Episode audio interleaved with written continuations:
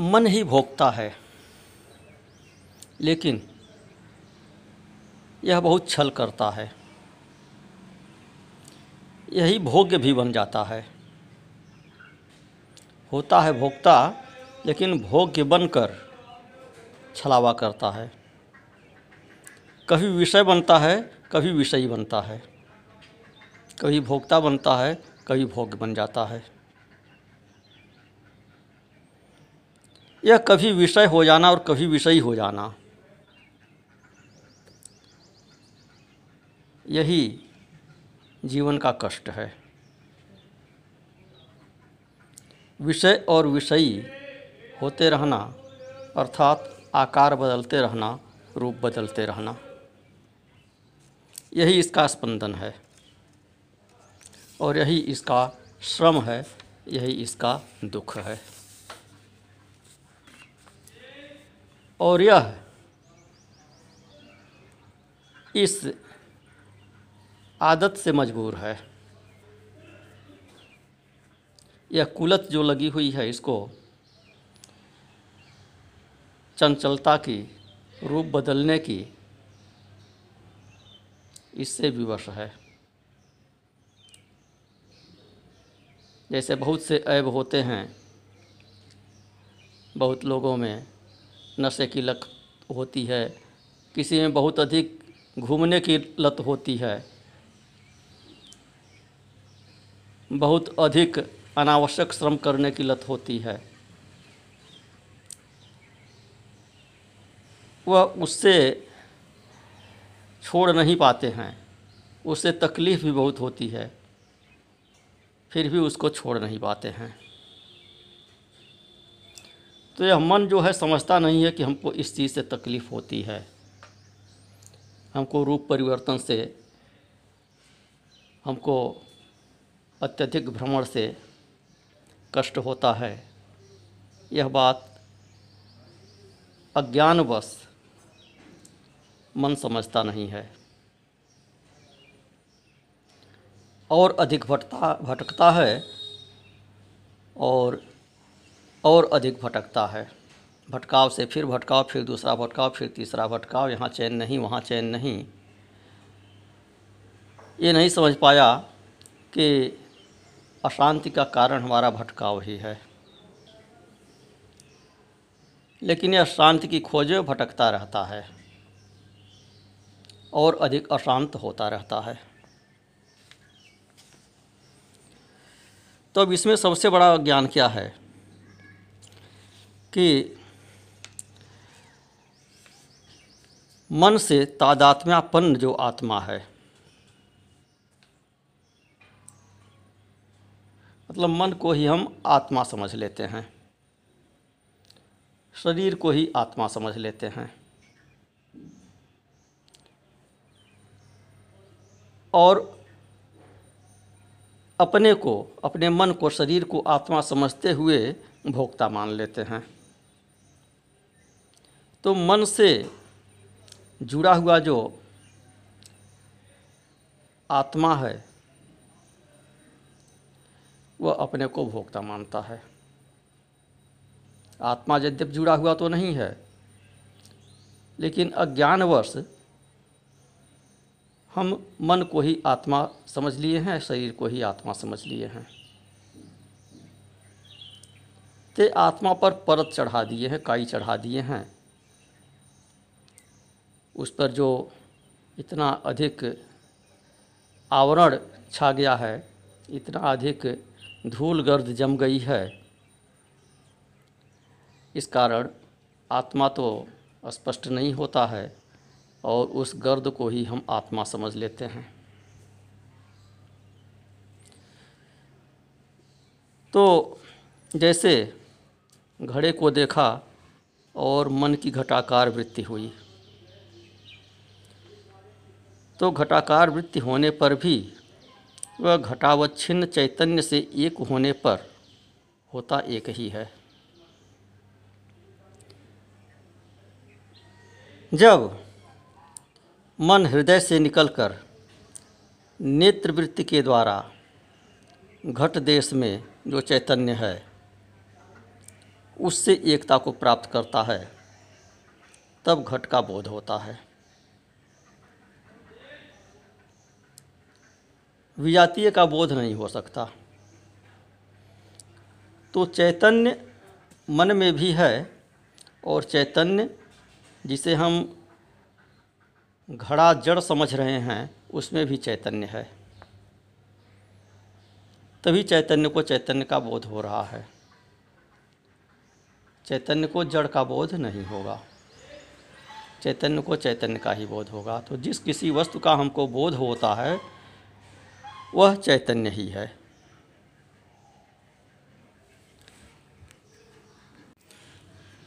प्रश्न उठता है कि क्या नाम रूप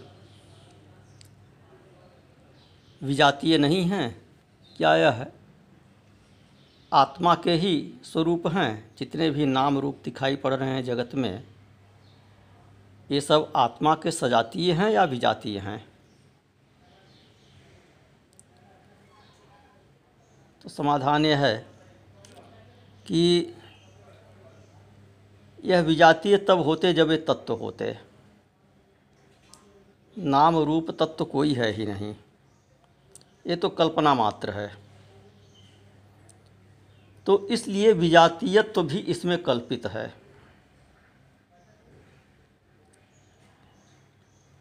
आँख से केवल रूप ही दिखता है। तो रूप तन्मात्रा ही रूप को देखती है। आँख में जो रूप तन्मात्रा है,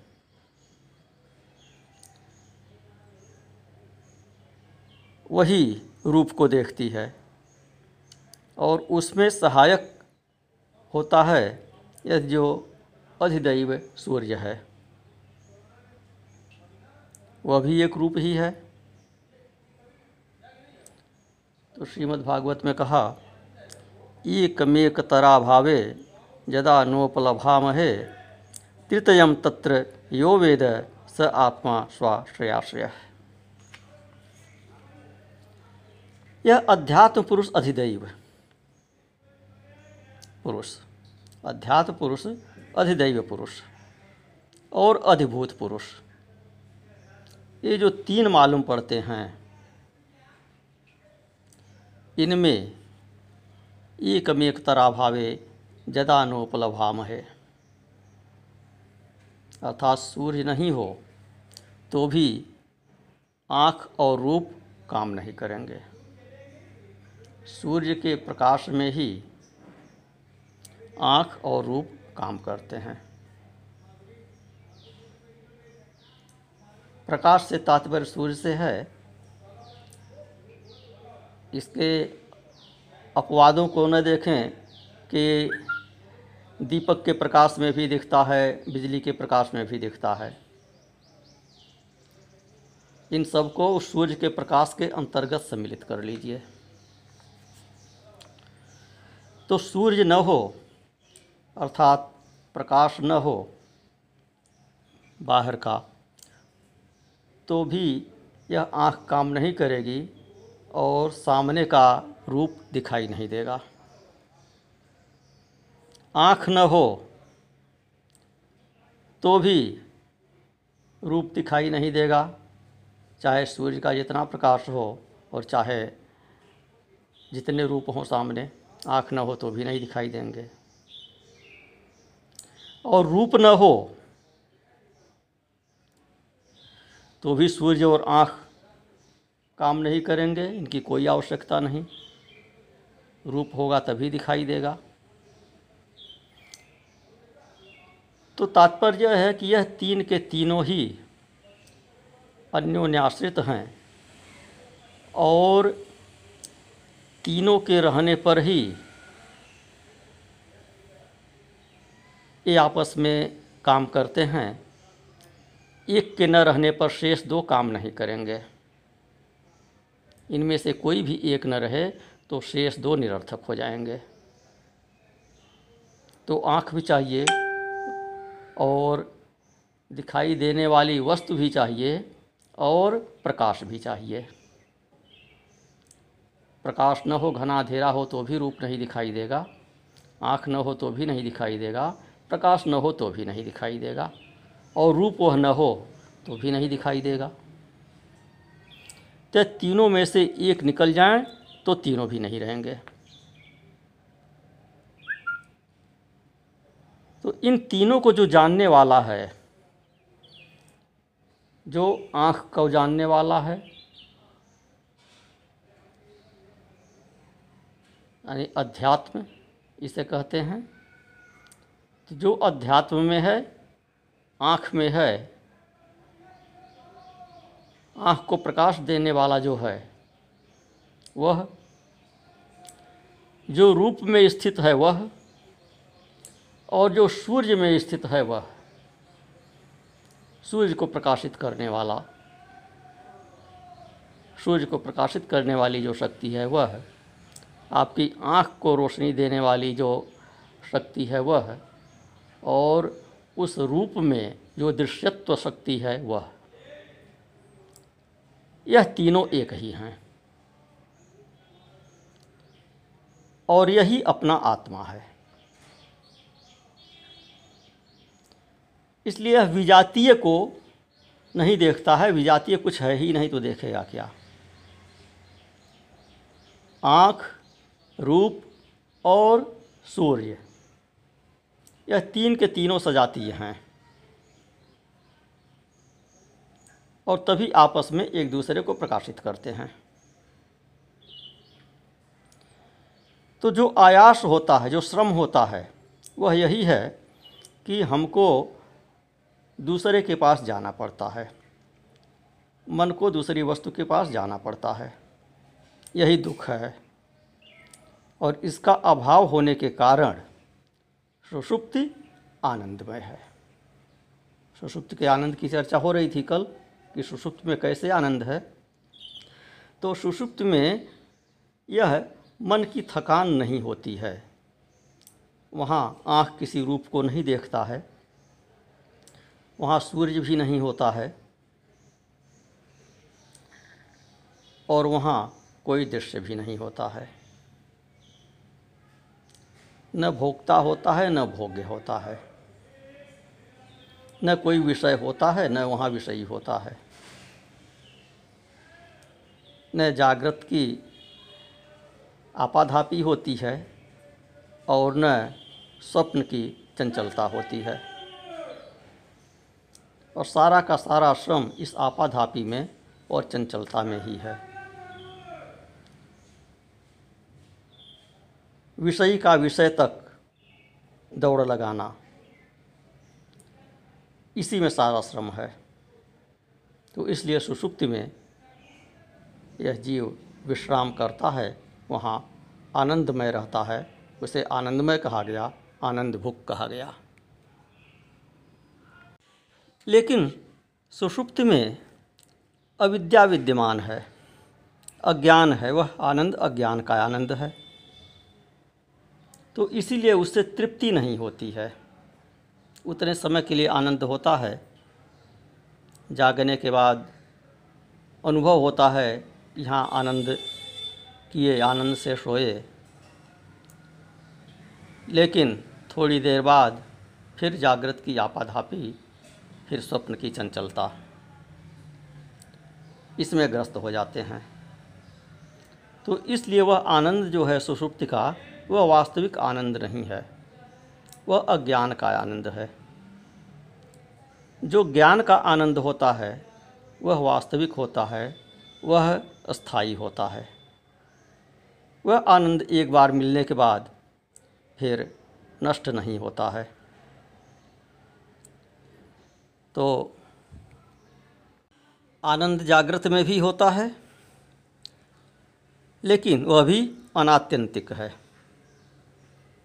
अर्थात क्षणिक है।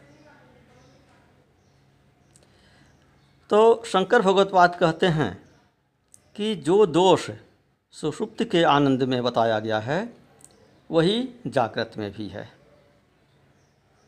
सुषुप्त का आनंद भी अस्थाई नहीं है और जागृत का आनंद भी अस्थाई नहीं है। दोनों ही आत्यंतिक नहीं हैं। दोनों हमेशा नहीं रहते हैं। दोनों ही नश्वर हैं। तो भोग नश्वर और उसका संयोग वह भी नश्वर। वियोग से ग्रस्त